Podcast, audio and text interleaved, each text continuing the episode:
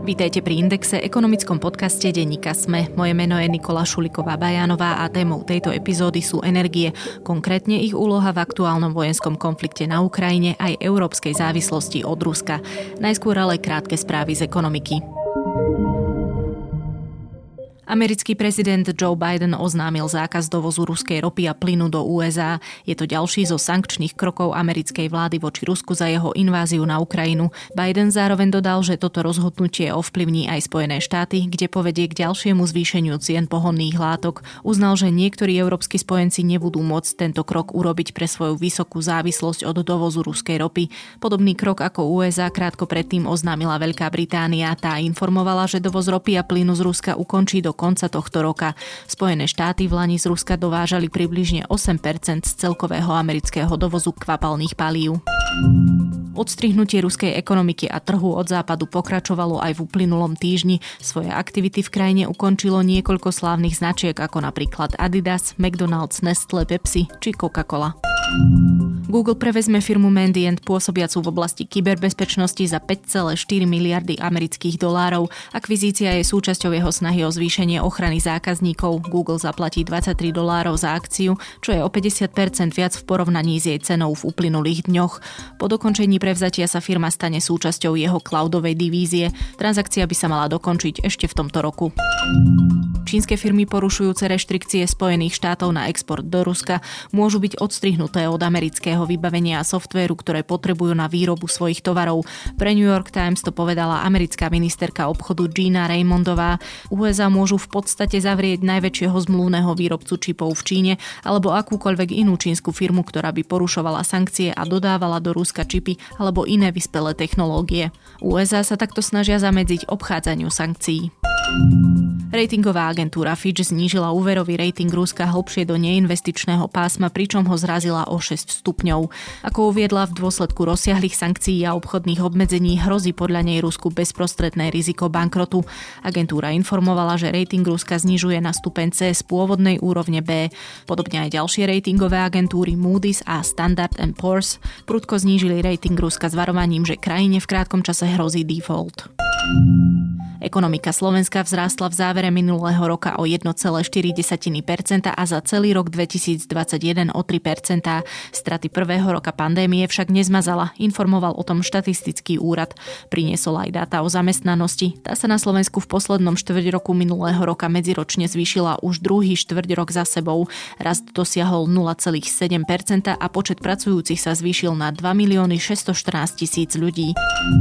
Americká centrálna banka preskúma možnosť možnosť vytvorenia digitálneho amerického dolára. Spojené štáty sa vzhľadom na explozívny nárast súkromných digitálnych mien, ako je Bitcoin, zamerajú na výskum, vývoj a možnosti nasadenia americkej digitálnej meny. Zaradia sa tak k stovke ďalších štátov pracujúcich s touto možnosťou. Energie poháňajú ekonomiky a udržujú spoločnosti pri živote. Ich spotreba je priamo spojená s prosperitou a blahobytom a na druhej strane, ako vieme, aj s globálnym oteplovaním. Je preto mimoriadne dôležité odpovedať na rastúci dopyt bezpečnými a pre klímu vhodnými spôsobmi. No ale dnes, keď Rusko, od ktorého sme my v Európe energeticky do veľkej miery závislí, napadne Ukrajinu, rámec debaty o energetickej bezpečnosti sa dramaticky mení, lepšie povedané, akútne umocňuje. Že by Európa nemala byť tak odkázaná na dodávky zemného plynu a ropy z Ruska počúvame už dlho. Aké odpovede na tento problém prichádzajú v čase vojny, dokedy vieme vyžiť zo zásob a je jadro bezpečné, budem sa pýtať energetického experta Karla Hirmana. Dobrý deň, vítajte v podcaste Index. Ďakujem za pozvanie, dobrý deň. Pán Hirman, aby ľudia mali lepšiu predstavu o tom, s kým sa idem rozprávať, tak ja vás ešte trošku lepšie predstavím a vy ma pokojne doplňte, ak tam vynechám niečo zásadné. Vy ste pôsobili ako poradca premiérky Ivety Radičovej, ministra Miroslava Lajčáka, radili ste aj ukrajinskému premiérovi Volodymyrovi Hrojsmanovi. Pripomeniem, že to bol premiér v rokoch 2016-2019. Pôsobili ste vo viacerých energetických spoločnostiach a podnikáte v energetike. Ano. Mám ešte takú rozstrelovú otázku na vás. Ako vnímate súčasnú debatu o energetike na Slovensku? Úprimne povedané, ja si pripadám trošku jak obohratá platňa. Od konca 90. rokov som vlastne začal tak ako aj verejne, v verejnom priestore sa vyjadrovať k energetike a mojou od začiatku, nie že hlavnou témou, ale vždycky som upozorňoval na to, že jednostranná závislosť od dovozu kľúčových strategických energetických súrovín od jedného dodávateľa a de facto jednou trasou, teda vtedy bola len jedna trasa, je, je, je neúnosné. A to bez ohľadu na, na to, či, aký je to dodávateľ, odkiaľ. Mm-hmm. Proste nemá to elementárnu logiku podnikania ako takého, pretože vždycky sa môžu stať rôzne veci, havárie a tak ďalej. Nehovore teraz táto vojna hrozná.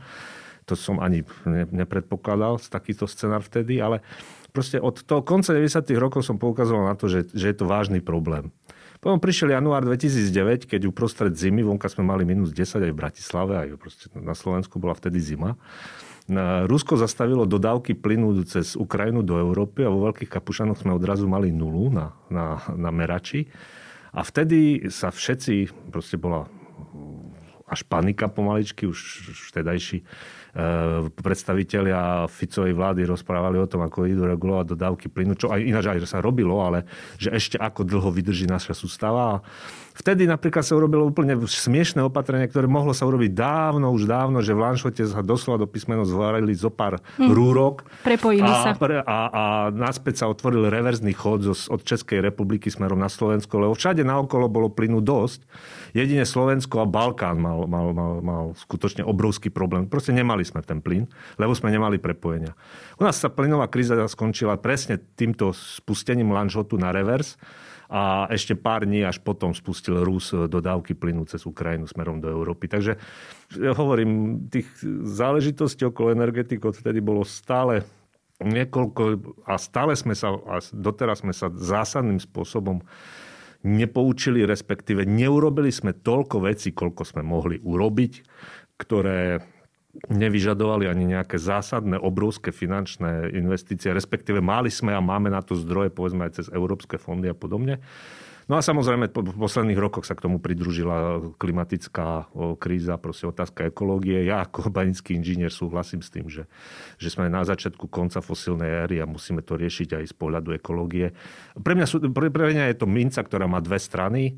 Jedna strana je ekologicko-klimatická a druhá je táto bezpečnostná. Obe považujem za rovnocenné a veľké problémy, ktoré musíme riešiť. Ja vás aj doplním. Splnomocnenec českej vlády Václav Bartoška, ktorý vtedy vyjednával v časoch e, tej plynovej krízy, povedal, povedal, že to je tá najlepšia odpoveď, ktorú vlastne štáty mohli dať na to tzv. vydieranie Ruska, to prepojenie tých štátov plynovými rúrami. Dotkneme sa určite viacerých vecí, ktoré ste naznačili, ale ešte sa spýtam, je preto podľa vás trochu aj neúplne OK, keď dnes v tej debate rovno skáčeme k cenám energií a každého zaujímajú iba ceny energií, keď vy trebárs napríklad tiež upozorňujete dlhodobo na to, že toto je veľký problém a dalo sa s tým niečo urobiť skôr, že akoby stále neriešime úplne ten základ? No áno, ako mňa vždycky fascinuje táto debata, alebo nerozumiem tomu, lebo najdrahšie je to, keď to nemáte. Okay?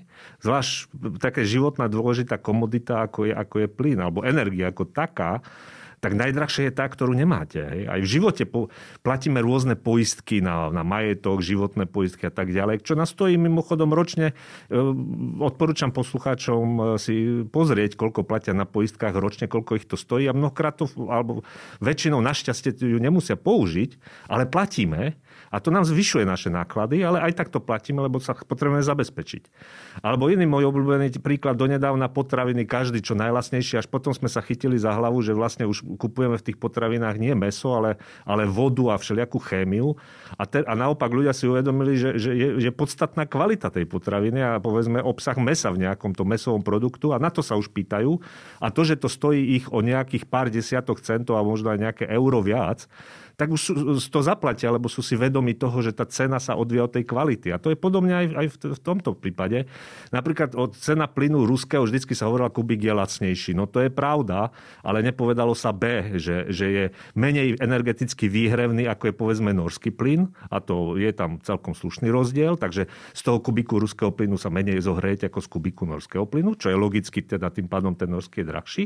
A ďalšia vec bola, že dlhodobo v ruských kontraktoch bolo, že, že ten Gazprom Gazprom, vzhľadom na tú zimu, ktorá je v Rusku, eh, extrémnejšia väčšinou, než je v Európe, mohol dodávať toho plynu v zime menej, mal väčší, mal väčší rozptyl, No a kvôli tomu, aby ste tieto rizika pokryli, tak ste museli ten plyn naskladniť v lete viacej aby ste mali ho dostatok v zime, keď vám z toho Ruska ten dostatočný obrem nepritečie. A to opäť sú ďalšie náklady s tým spojené, alebo respektíve to sa zohľadnilo v cene toho kubiku ruského plynu. Kým Nor v zime vždycky nám tlačí a tlačí maxima technické, lebo v Norsku spotreba plynu je veľmi, veľmi zanedbateľná. On má gro pokryté energetické spotreby vodnými elektrárňami Norsko, paradoxne. Takže mm. skoro celý plyn, ktorý vyťaží, e, exportuje von. Mm-hmm. Takže a to, to sú tie rozdiely, ale to sú podstatné, ktoré sa nepovedali. No a, a hovorím, na základe toho nerozumel som a nerozumiem vždycky tej debate o cene, ktorá aj teraz je, nám hrozí, že nebudeme mať plyn. Nie preto, že my ideme odstaviť plyn, však nám Putin reguluje plyn od leta bez, bez toho, aby to vysvetlil. Ako máme prudký prepad dodávok e, plynu z Ruskej federácie do, do Európy. Za, za január ten rozdiel bol zhruba 40-percentný medziročný mhm. pokles, mm-hmm. hej, bez vysvetlenia. Ale však veď vychádzajú správy, že ten objem je stále dostačujúci a počúvame celkom, že ono to tečie. No, presne to je zase také presné spočítanie nepresných čísel. Mm. Podľa všetkého Gazprom plníte svoje technické minima v kontraktoch dlhodobých ale vidíme, že e, proste samotný fakt, že ten priepasný rozdiel je v objemu fyzickom dodávkach, hovorí o tom, že, e, že Gazprom odišiel vlastne z trhu plynového ako takého v Európe ako obchodník. On totiž to za minulé zhruba 10 rokov sa stal výrazným obchodným hráčom, nielen dodávateľom po hranicu povedzme Európskej únie, ako sú Nóri alebo Alžírčania v potrubnom plyne, alebo Azerbajdžan najnovšie, ale on, on, on vytvoril celú sieť obchodných spoločností, prenajal si alebo kúpil dokonca zásobníky na území Európskej únie, hlavne Rakúsko, Nemecko, Holandsko, ale prenajal si kapacity aj na Slovensku a s nimi obchodoval. Hej. Dodávky ročné plynu pred, z Ruska pred covidom, to znamená 18-19, keď bol normálny život, normálna ekonomika fungovala, všetci sme normálne fungovali, boli vyše 200 miliard ročne. Za minulý rok klesli zhruba na 175 miliárd ročne. Pričom minulý rok sme mali prudké oživenie ekonomiky po covide, začal sa život úplne ako spametávať. Dokonca tie dodávky boli nižšie, ako boli v tom kritickom covidovom roku 2020. Hej. Čiže ale nemohla za to a teplejšia to, zima a takéto veci. A zimu sme mali naopak skôr štandardnejšiu, uh-huh, uh-huh. než ako teplejšiu. Tie boli predchádzajúce, keď boli 200 miliardové dodávky. Vtedy sme mali teplejšie zimy. A takže ako, keď sa pozriete na to, tak potom prečo to robí? A, a fakticky je tu ten pokles. Áno, dodržujete technické minima, ale zase tie technické minima zjavne vykrýval z tých svojich zásobníkov počas zimy, kde, kde síce mal naskladnené historické minimum. Hej, na jeseň vznikol až šok, keď, sa pozre, keď ste sa pozreli na údaje zásobníkov Gazprom, ktoré sú verejne prístupné na internete, každý si to môže pozrieť. A naraz zistíte, že sú, nie že poloprázdne, ale takmer sú na, historicky suverene najmenších množstvách. A, a, ale tie, aj tak tie množstva využíval v zime, že dodával tým zákazníkom ten rozdiel medzi fyzickou dodávkou z Ruska a z tých svojich zásobníkov keďže teraz sú už tie zásobníky úplne skoro prázdne, tak teraz trošku navýšil tie dodávky. Presne to sa stalo cez e, aj ukrajinsko-slovenský tranzitný koridor. Niečo začalo tiec cez plynovod Jamal Európa, ktorý začína v Rusku, ide cez Bielorusko, Polsko do Nemecka, mm-hmm. ktorý bol od Vianac úplne, ale úplne vypnutý, čo, čo sa nikdy v jeho histórii od konca 90. rokov, čo bol spustený, sa nestalo. Hej, takže on teraz akože niečo zvýšil dodávky, aj u nás média, že dvojnásobné zvýšenie, neviem čo všetko, no ale, ale to je dvojnásobné, alebo v úvodzovkách dvojnásobné zvýšenie, ale vo finále tá, k tým, tomu zákazníkovi prišiel ten istý objem, lebo prestal do, vytlačať zo svojich zásobníkov v Európe. Takže v sumáre, v sumáre je to ten istý objem, ktorý sa k nám ako dostáva, len sa Putin hraje s týmito trasami, s ventilmi na plynovodoch, so zásobníkmi v Európe, ale, ale držíte dodávky len na tých nevyhnutných minimách naďalej, škrtí nám doslova do písmena ten plyn a drží, chce nás chytiť takto pod krk. A, a, a tá situácia sa vôbec nezlepšuje. Navyše aj ten cez slovensko-ukrajinský koridor tečie oveľa menej plynu, o niekoľko desiatok miliónov kubíkov denne, ako Gazprom má dlhodobo zazmluvnené kapacity na prepravu. Prečo je to takto nastavené? Alebo čím to je? Má to nejaké normálne logické odôvodnenie, že keď vy si od niekoho objednáte určitý objem plynu, tak on môže, teraz to znie podľa toho, ako sa zobudí, pustiť alebo nepustiť ten plyn? Prečo to takto funguje? Nie, on ešte raz, on dodržuje technická minima kontraktov, ktoré musí dodať e, európskym, svojim mhm. európskym mm-hmm. odberateľom. A prečo nie sú väčšie potom? Keď to je hrozba. No viete, to, tak ako ešte viacej si zazmluvníte, ale máte ešte mm-hmm. potom väčší problém, ešte väčšiu závislosť. Taká hlava ale 22. Jedno, jednoducho, hlava 22, ale aj, aj máte nejaké portfólio dodávok. Hej. Máte nejaké portfólio, ktoré vám tvorí 100, keď to poviem mhm. obrazne, mm-hmm. a, z tý, a z tej stovky máte 40 alebo možno až 50 od Rusa. Mm-hmm. A zvyšok máte od rôznych iných dodávateľov. A proste ten Rus, keď e, ide, ako má e, držiť to technické minimum, tak vám začína vznikať diera. Samozrejme, logicky. Ale ešte raz upozorňujem, že Gazprom, na rozdiel od Nóra, Alžírčanov alebo Azerbajdžanu, on tu vytvoril sieť obchodníkov s plynom, lebo povedal, že chce byť zúčastnený na európskom trhu ako každá iná spoločnosť. My sme to im umožnili. To sa chcem opýtať. Nemali sme? Nemali sme im to umožniť podľa, podľa mňa bola hlavne obrovská naivita zo strany Nemcov, ale aj Rakúšanov, ale aj Holandianov svojím spôsobom, že, že, že do, dovolili eh, Gazpromu získať zásobníky plynu v, u nich výrazné a spoliehajúca na to, že Gazprom sa bude chovať normálne obchodnícky. Hej? To znamená, že v lete ich zaplní, a v zime, keď sú aj vyššie ceny, plus potrebuje dodržať svoje iné kontrakty, že ich bude využívať. Dajú sa postaviť nové zásobníky plynu celkom rýchlo a Nie, naplňať ich od inakiaľ? Nie. Nedajú sa.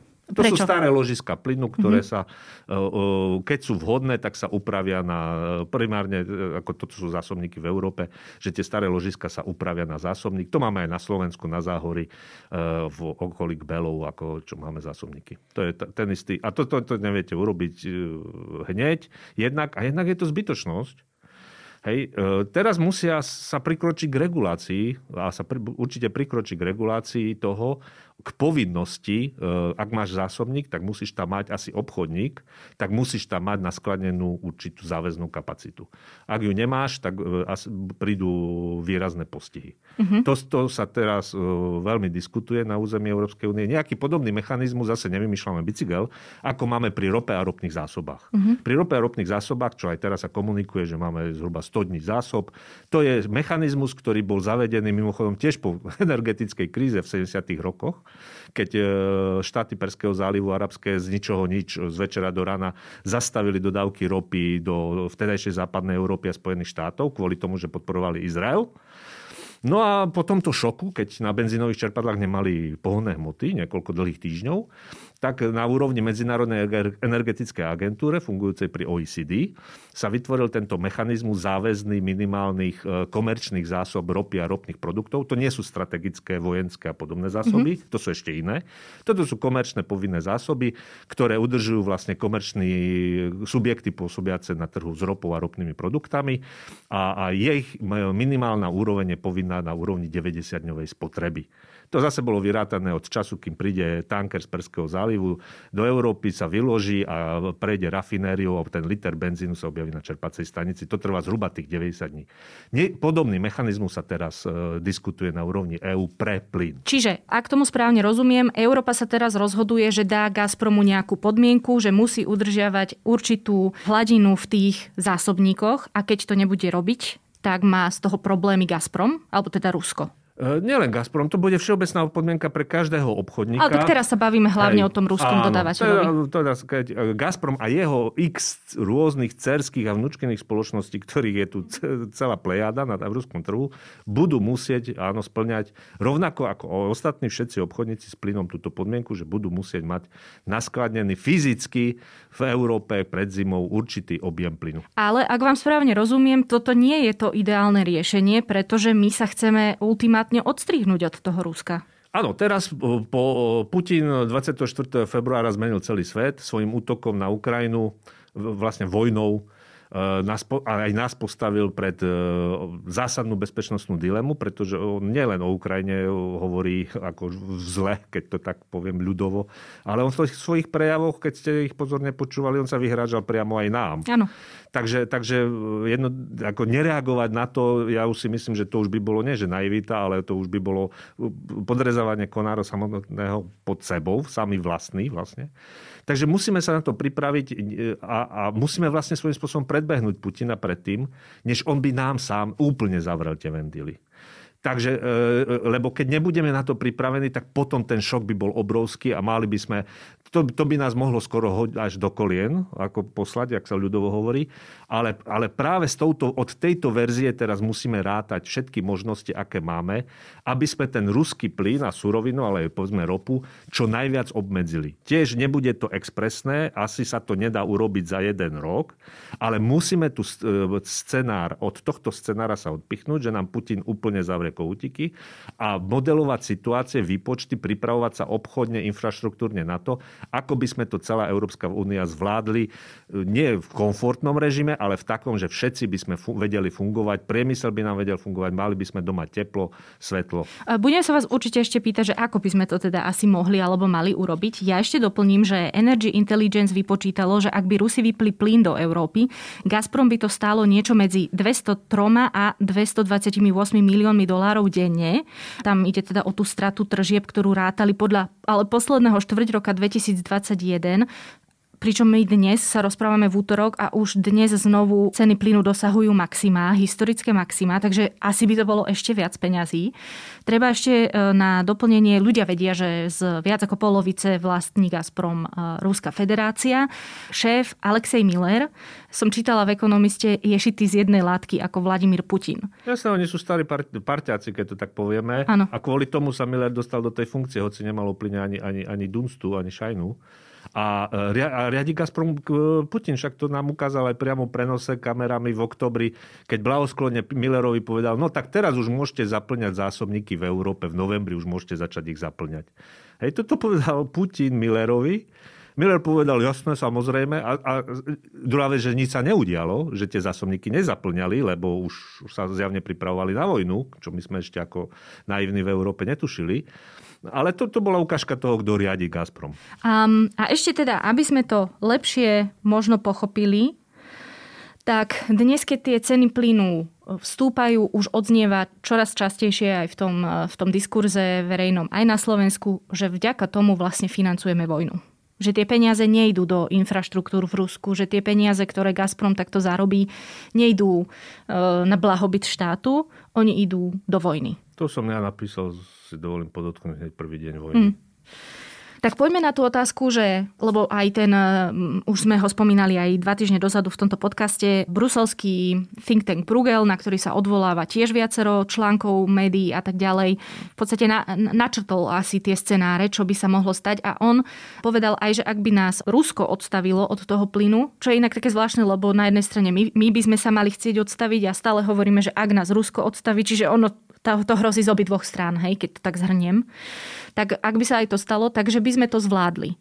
Bolo by to teda za nejakú cenu, ale zvládli by sme to. Ako by to vyzeralo? No, ja som čítal hm, hlavne Medzinárodnú energetickú agentúru, ktorá je rešpektovaná autorita v tomto. Ona vydala tiež takú štúdiu pred pár dňami, ale ona hovorila o cieli k roku 2030, úplné odstavenie dodávok odberu ruského plynu a 10 krokov, akými opatrení, ktorými by sme to bolo možné urobiť v tom horizonte tých necelých alebo tých 8 rokov, povedzme.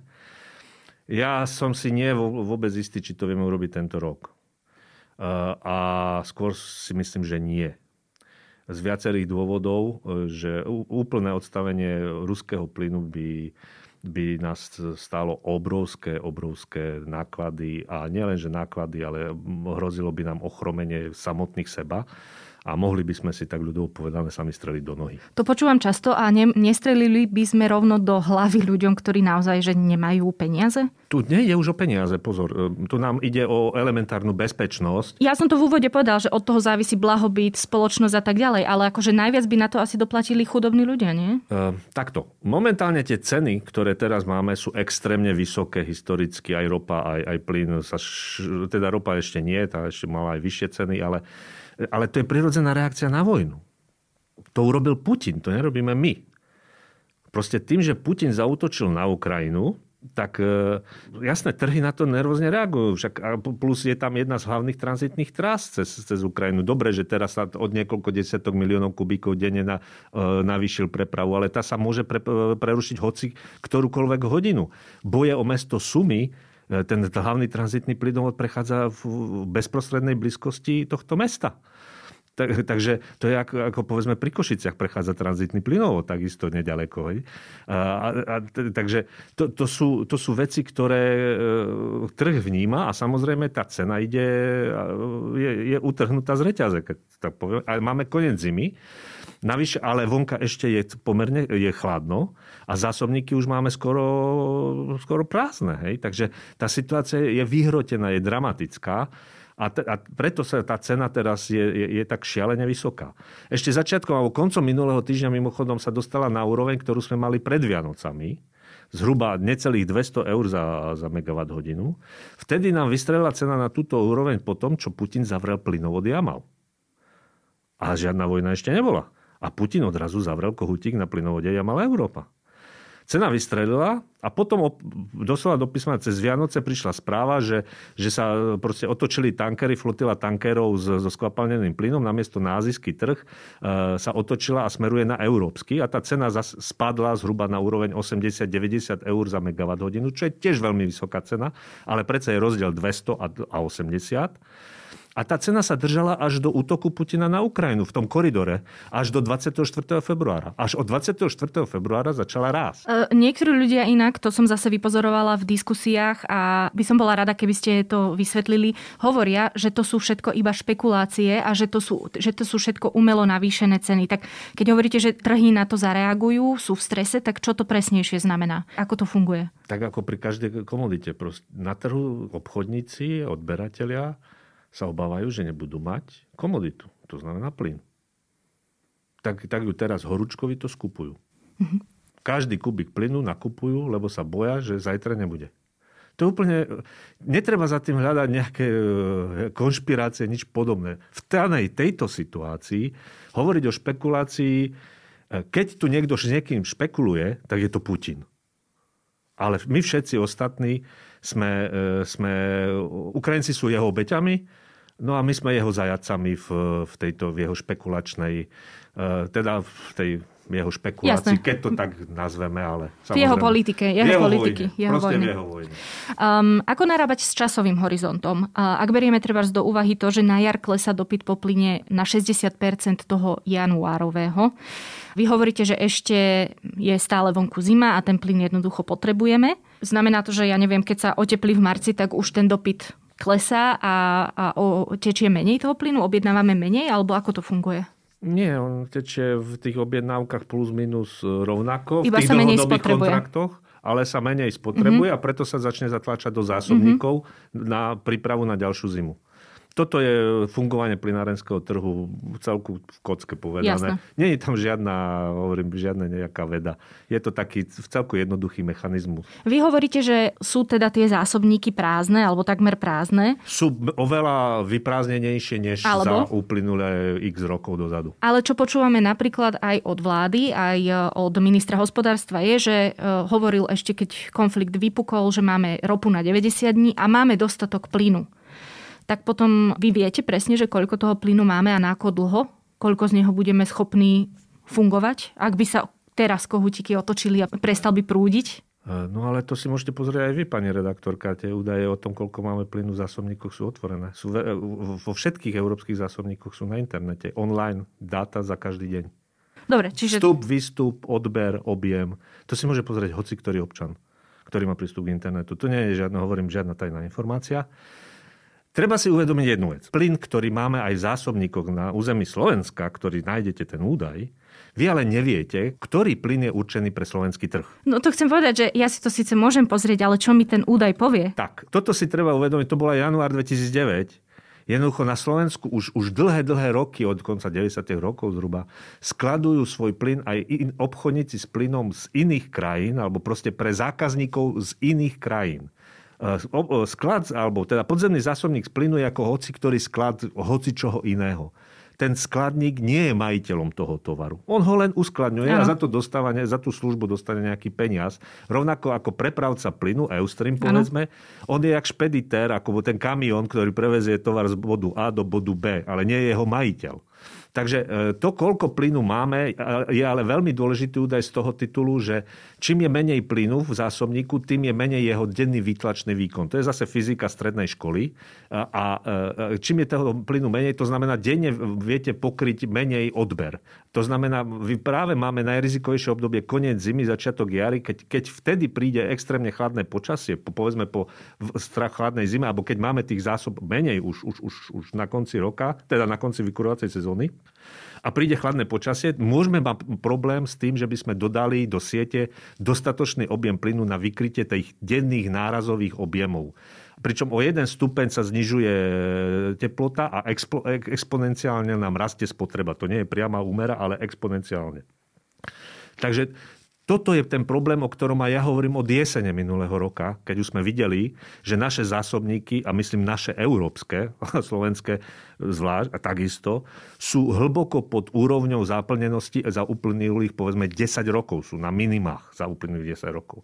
Výrazne k tomu prispel aj Gazprom v konečnom súčte, čo som spomínal, ale, ale aj na území Slovenska sme mali e, tie zásoby, ktoré tu naskladnili obchodníci s plynom, vrátane Gazpromu, ktorý tu má prenajatú určitú kapacitu, sme mali historické minima. A vtedy už, a ja som hovoril, že ak by bola tuhá zima, a nebodaj by prišla ešte tuhšia záver februára alebo začiatok marca, mohli by sme mať vážny problém s vykrytím denných dodávok. Vtedy, áno, pán minister Sulík e, hovoril, že to je šírenie poplašných správ, všetko je v poriadku. Potom kladiem otázku, prečo ale kúpili tanker teraz štátny SPP na konci vykurovacej sezóny. A, a bolo nám oznámené tiež pánom ministrom Sulíkom, že a teraz máme toho plynu dosť až do konca vykurovacej sezóny. Proste tejto, tu, tejto. Je, tejto. Takže je tu nejaký, pre mňa osobne, bez ohľadu, nič osobné, nejaký logický e, disbalans medzi týmito tvrdeniami.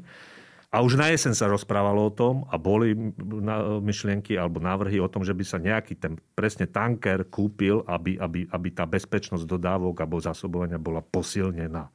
To ale zase svedčí o tom, ak aj tie tankery, čo sme hovorili Vianoce, čo prišli, alebo teraz štátne SPP kupuje tanker takisto, a súčasne nám štátne SPP tvrdí celú zimu, že Rus dodáva plyn úplne v poriadku, že, že zase tu je nejaký logický disbalans medzi tvrdením e, európskych obchodníkov s plynom a zákazníkov Gazpromu a tou realitou. Ale ešte raz, znamená to, že takto vychádzame z toho, že táto vykurovacia sezóna je safe, je zabezpečená do konca. No bude záležať ešte, a... aká bude teplota v marci, apríli. V apríli minulom roku len pripomínam snežilo aj v Bratislave. Hej. Ale dobre, dajme si skôr ten realisticko-optimistický variant, že áno, že vydržíme. Vydržíme. No a teraz si predstavme ale, že tá budúca vykurovacia sezóna, ktorá sa začne povedzme na jeseň, hej, nie, nie povedzme, začne sa na jeseň, tak čo potom? To je to, čo som začal hovoriť, že toho roku, ak, ak by došlo k úplnému zastaveniu dodávok z Ruska, či už zo strany Putina, že nám zavre ventil, alebo my sa dobrovoľne rozhodneme, mm-hmm. že my ich zastavíme, Neviem si osobne predstaviť, a nielen ja, ako by sme išli do ďalšej vykurovacej sezóny. My leto prežijeme, to nebude problém. Problém bude, že ako naplníme zásobníky v lete, do takej miery, aby sme mali dosť plynu na budúcu zimu, pričom tá zima nech je akokoľvek, v akokoľvek dostupnom e, klimatickom režime, e, ktoré poznáme za posledných Jasne. povedzme 20-30 rokov. Hej. Hovoríme my ako Slováci? My ako Európa. Európa. Ja Európa. vždycky hovorím, mm-hmm. Slovensko nie je izolovaný ostrov. Zabudnime, Slovensko sme vnútrozemský štát. To, čo sa deje okolo nás, bude sa diať u nás a, na, a naopak, ako my z toho nemôžeme buď byť absolútni výťazi a že teraz tu budeme mať, ja neviem, e, my Jasne. budeme mať a naokolo nebude, alebo naopak. Dobre, tak my ako Európa uh, budeme hľadať tie alternatívne spôsoby, uh, alternatívne zdroje a teraz myslím aj alternatívne regionálne zdroje. Myslíte si, že siahneme teda potom Norsku, Alžírsku a Azerbajdžane, ktoré ste spomínali? E, no takto, Nor nám dodáva technické maxima. Tam proste tie rúry praskajú vo švíkoch. Tam jedine to, že bude e, obmedzi technické odstávky, ktoré sú bežné, lebo musíte, obmedzi na minimum tento rok a, a bude nielen v zime, ale proste celé jar, leto, jeseň nám bude tlačiť absolútne technické maximum, ktoré môže tlačiť, vyťažovať a tlačiť cez dostupné potrubia do Európy. Toto môže urobiť, to nám dá nejakých pár, možno 100 miliónov kubíkov naviac. To isté Alžírčan, to isté povedzme Azerbajdžanec. Ale tam proste tie rúry sú dané, výkony ložisk sú dané. Tam veľmi nejakým navýšenie je, je, je, je veľmi obmedzené. Čo je možné, alebo čo je jediná alternatíva, je ešte istou alternatívou môže byť určité zvýšenie ťažby alebo udržanie ťažby na e, domácich ložiskách, ako povedzme holandský Groningen, ktoré sú ale v štádiu, teda nezvratnom prudkom poklese ťažby. Ale Holandiania by mohli určitými intenzifikačnými opatreniami sa to hovorí, e, docieli to, že, že, že by ešte ten plyn z tej zeme vytlačili, vydojili alebo vytlačili, čo sa dá. To naražalo v uplynulých rokoch na odpor miestneho obyvateľstva, lebo to boli mikroseizmické otrasy, to spôsobovalo podobne. Ale, ale, ale, ale dobre, proste niečo by sa dalo. No ale podstatný je skvapalnený plyn. A ten je zase problém v tom, že on, on je obchodovaný globálne. Ázia má dlhodobé kontrakty, alebo aj, aj na ňo sú dlhodobé kontrakty a nájsť e, dostatočný objem pre Európu si bude vyžadovať ani nie tak obchodnícky talent, ako aj politický zásah. Od to sa deje už vlastne od toho konca minulého roku. O tom sa rokuje s našimi kľúčovými spojencami, ako myslím našimi Európska únia, čo máme, to sú Spojené štáty, Austrália, ktoré je výrazný dodávateľ skvapalneného plynu, Perský záliv, niektoré krajiny ako Katar, že by uprednostili Európu, presmerovali na Európu dodávky, ktoré by napríklad išli menej na Čínu Čína, a podobne, uh-huh. ktorí by si zase možno vedeli poradiť nejak inak. Ale proste e, by sa upresnostnila politickým rozhodnutím voči tým obchodníkom, Európa. Oni by, obchodníci by na tom neprerobili, to my by sme za to zacvakali, ale, ale, ale mali by sme tú komoditu. Mm-hmm. Ale aj tak, e, hovorím, že by nám toto celé stačilo, to silne pochybujem. E, súčasne samozrejme musia sa robiť opatrenia na to, ako zameniť plyn ako taký, ale to, to je ešte na obdobie, Jasné. ktoré je... To nejdem ani otvárať teraz rok. tu, áno. Ale debatu. niektoré projekty, ktoré máme aj na stole na, na Slovensku už dlhé roky a špekulač, hovorím za výraz, špekulačne sa obchádzajú, by sa mohli rozbehnúť, ak by sa na nich tvrdo pracovalo 24 hodín denne. Možno, možno by už dali výsledok nejaký hmatateľný, možno už až do, už aj na nasledujúcu vykurovacú sezónu, alebo niekedy začiatkom budúceho roka. Uh-huh. A, takže nie je to úplne e, nerealistické. Ako, horizont, ja neviem, ďalekej budúcnosti, ale, ale je to pomerne krátkodobá budúcnosť. Ešte z tých aktuálnych vecí. Nemecko už povedalo, že neurobi ten krok, že by samo odmietlo ruský plyn a ruskú ropu. Už ste aj povedali, že v povolovaní vstupu Gazpromu do európskych e, zásobníkov, alebo teda celkovo a Gazpromu aj OCR a vnúčiek na trh tiež bola aj vína Nemecka, alebo z veľkej miery vína Nemecka. Máte pocit, že keby Nemecko naozaj že výrazne otočilo a je tam vôbec na to priestor, tak by sa, sme sa úplne inak rozprávali? Áno, Nemecko je vinné. E, v tomto smere vlastne Schröder to spôsobil, keď podpísal Nord Stream 2 pár týždňov predtým, než skončil kancelára hmm. a pár týždňov potom sa stal šéfom, šéfom dozornej rady áno. tohto projektu, čo ja považujem, keď my tu hovoríme o korupcii, a miere korupcie alebo, alebo teda nejakých konfliktov záujmov verejných činiteľov a vládnych politických akt, e, aktívne osôb, tak Schröder je ako podľa mňa akože superliga v tomto. Uh, áno, je to problém, ale teraz presne ideme k tomu, že ako nahradiť ešte ten plyn, alebo eliminovať ten plyn. A tu je zase Nemecko.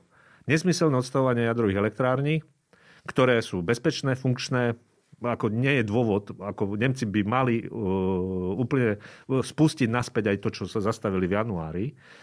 A, e, a takýmito spôsobmi by sme vedeli, to už hovoríme o miliardách kubíkov den, ročných, by sme vedeli ušetriť ten plyn nasledujúcom, nielen v tomto roku, ale aj v nasledujúcich najbližších rokoch. Ono koncom roka sa ozývali také hlasy aj v Nemecku o znovu otvorení, alebo teda teraz zvrátení. Zosil, teraz zosilnejú, ako poviem to tak, tak buď si, buď budeme elementárne rozumný a ele- používať sedliacký rozum a chrániť svoje záujmy a svoju bezpečnosť, alebo potom dopadneme veľmi zle. Ale na druhej Ale to strane... nie je vina Putina. Putin, keď pozrie na nás, že sme fakt ešte stále takíto hlupáci, naivní, takíto krátkozraky a myslíme si, že, že ja neviem, že svet je gombička, a, alebo to, čo on hovorí, že, že to nemyslí vážne, no tak ako že potom na nás zautočí, potom si zobere to, čo chce a potom sa niečo diví tomu Putinovi. To je náš problém. Uh to, to rozhodnutie Nemecka upustiť od jadrových elektrární vlastne prišlo potom, ako nastali problémy v jadrovej elektrárni vo Fukushime. To súvislo a... ešte so Schröderom, keď podpisoval Nord Stream. To sa chcem to opýtať. Od Toma Korede odvtedy. Hej, hej. Vtedy došlo k dílu, že sa idú zavrieť jadrové elektrárne, lebo naivná európska spoločnosť to považuje za, za zlo, ako psycho, to je viac psychologický ako faktografický problém. A to sa zneužilo na to, že sa, oto, že sa otočila tá nemecká energetika ekonomická plne, plne na, alebo závisla úplne od toho ruského plynu. Uh, no ale keď už hovoríte presne o tom psychologickom faktore, tak zase nemôže sa diať presne to, že keď vidia, ako Rusi uh, obsadia Zaporožie a Černobyl, inak ako to by ma zaujímalo, čo je aj vaša odpoveď, že prečo toto niekto urobí a prečo niekto ostreluje aktívnu jadrovú, funkčnú jadrovú elektráreň. Takže či aj tým Nemcom zase to trochu pribrzdí, možno to, to, to, to je taká zvláštna formulácia, ale to reverzné, roz, to, to zvrátenie toho roz, rozhodnutia zastaviť jadrovú energetiku. No keď toto urobia na základe tohto, tak sú ešte väčší hlupáci, prepáčením za výraz, ako sú pretože e, celá táto akcia Rusa bola jasne propagandistická jasne mala nás vystrašiť. Jasne, pre, podľa, nechcem už špekulovať, nechcem byť konšpiračný, alebo, ale, ale ja si myslím, že na schvál toto urobili. Vedeli, že tu jadrovú elektrárne poškodia ale vyzeralo to hrozne a všetci v Európe sa, sa, sa vylakali. Pričom te, mimochodom tá e, ruská, e, ju, teda na tom juhu e, Ukrajiny, pardon, e, v Energodare, je bližšie k, k Rusku, takže keby tam aj niečo, nejaký reaktor na základe týchto šialených akcií ruskej armády a Putina e, bol poškodený, tak tá radiácia s najväčšou pravdepodobnosťou by zasiahla Rusko a nie Európu. Ale, ale hovorím, podľa mňa to bola presne aj s týmto cieľom urobená akcia, aby zamedzil alebo teda ešte zase torpedoval tie myšlienky o tom, že tá jadrová energetika je v Európe e, reálne bezpečná, funkčná a, a, a vlastne tým pádom by sme zostali tým, tými zajacami a závislí boli na tom ruskom plyne. A čo si Dovolím mysl... si povedať, že táto konštrukcia má svoje miesto. Uh-huh. A čo si myslíte, že to Nemecko teda spraví? Ja neviem. Ja nevidím do hlavy Nemcov ak, ak Nemci e, sa nebudú správať rozumne, tak zase sú spolu s Rusmi ako v 20. storočí, e, destabilizujú celú Európu a priestor medzi Nemeckom a Ruskom a svojím spôsobom je to aj spolu zodpovednosť Berlína. Čo sa aj ľudia pýtajú je, že či nehrozí, že by sme sa znovu vrátili k ťažbe uhlia a spalovania fosílnych palív to, teda fosil, fosílnych palív uhlia. No. Uhlie áno, zostane ako to, čo som hovoril, aby sme sa udržali čo, od plynu, tak paradoxne určitý čas budeme musieť e, predlžiť aj životnosť e, uholných elektrární. Ale tu zase sa vraciam k Nemecku. Viete, ako presne západná Európa, Nemci majú plné ústa zelenej e, energetiky ale, ale e, za posledné roky, kto vybudoval nové uholné elektrárne, tak to sú Nemci. A kde sa podiel zvýšil uholných elektrární na výrobe elektriny, tak to sú Nemci. Ja som sa inak bola pozrieť. A, a zvýšené emisie, zase to sú Nemci. Naopak Slovensko, my máme vyše 90%, alebo sa blížime až ku 100%, výroby elektrické energie, nie teplárenstvo, ale elektrické energie bezemisnej. Slovensko v tomto smere e, nemá, nemá nikto čo Slovensku vyčítať. Ja len pre doplnenie poviem, že som sa bola pozrieť na niektoré povr- na povrchovú ťažbu v Nemecku. Bolo to myslím, že Inden alebo Garzweiler alebo Hambach, teraz neviem konkrétne, ktorá to bola e, z tých e, baní a to sú, to sú tak obrovské plochy. Ja som bola úplne, že že v šoku, keď som sa postavila na kraj toho, tej jamy a na tú, tú vydolovanú zem a nedovidela som nakoniec. To tak... aj v severných Čechách to Jasné. Ja to... vidieť. Ale akože odporúčala by som človeku si áno. to ísť pozrieť, lebo keď áno. sa o tom len tak rozprávame, tak... Ale áno, raz, raz vidieť ako lepšie ako stokrát Presne počuť. tak. Ja presne som dvakrát bol v Černobyle a tam tiež som videl reálny dosah tej havare, čo to znamená a áno, mám rešpekt voči tomu, ale pochopil som, že, že oproti tomu, koľko zabil ľudí a koľko prírodnej škôd na ekológii urobili práve fosilné zdroje a vrátanie plynu, tak tá jadrová energetika je násobne, násobne lepším riešením už teraz, a nehovoriac o nových technológiách, ktoré už, už, už idú do prevádzky, ktoré už, už sú na dohľad. Budeme samozrejme sledovať, ako sa celá debata o jadrovej energetike bude vyvíjať. Aby sme to teda nejakým spôsobom uzavreli, zhrnuli, ľudia sa aj pýtajú, povedzme si, že ideme obetovať ten blahobyt, lebo sa chceme odstrihnúť od toho Ruska. Môže sa toto stať? Niekto sa postaví pred ľudí a povie im, milí ľudia, ideme sa odstrihnúť od Ruska, Pripravte sa na to, bude to drahé, musíte byť solidárni, kupujte si menej hlúpostí a zvládneme to? Viete, ja by som nechcel ľudí takto strašiť. Až tak na tom nie sme zle, ani zďaleka. Viete, že nebude blahobyt. Ja hovorím o uskromnení, o normálnom uskromnení. Príklad, no nebudeme v obchodných centrách v zime chodiť v krátkých tričkách. Bude tam tá teplota nižšia, a budeme chodiť v zimnej bunde aj vnúka v obchodných priestoroch, eh, v tých supermarketoch, ktoré proste chodíme. Dobre, bude odstavené wellnessy v hoteloch. No dobre, tak nebudeme mať wellness. Však to, to, to, to je móda, alebo to, to prišlo na bežné použitie len za posledné roky. Aj za môjho detstva, ale, alebo aj, aj, aj radnej ako dospelosti žiadne wellnessy neboli.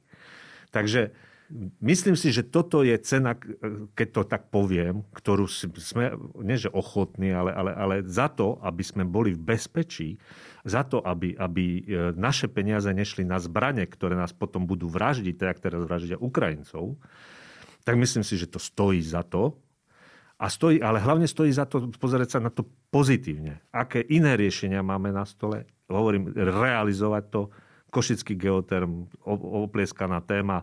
V roku 2010 som mu predseda dozornej rady v Teku v Košiciach. Bolo to nakreslené, vypočítané. Odvtedy sa nič neurobilo a aj v poslednej dobe, ako sledujem tu a počúvam, tiež nie som e, veľmi jemne povedané nadšený tým, ako postupujú prípravy na ten projekt. A takých projektov na Slovensku máme veľmi veľa.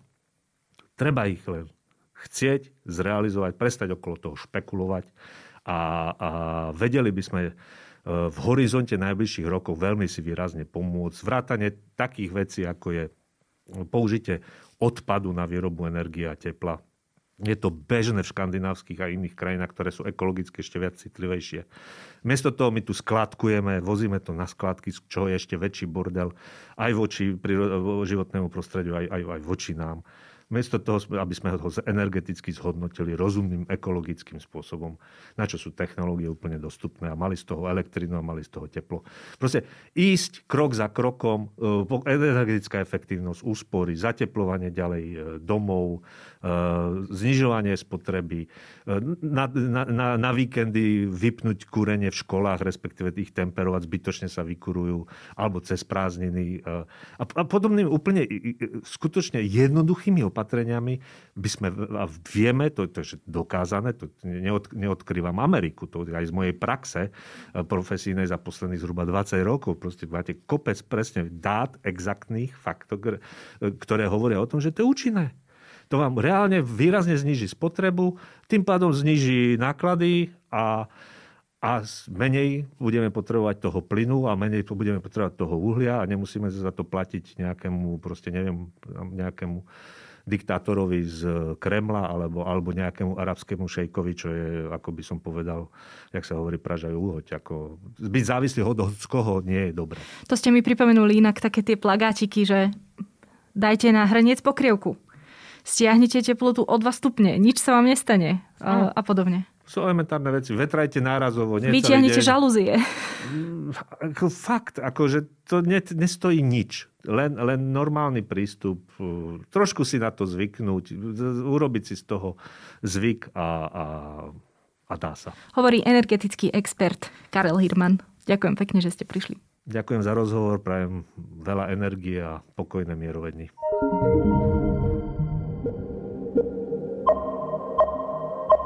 To je na tentokrát všetko. Počúvali ste Index, ekonomický podcast denníka Sme. Ak mi chcete poslať pripomienku, nápad na tému či vylepšenie, ozvite sa mi na nikola.bajanová.sme.sk alebo podcastindex.sme.sk. Ďakujeme, že nás počúvate.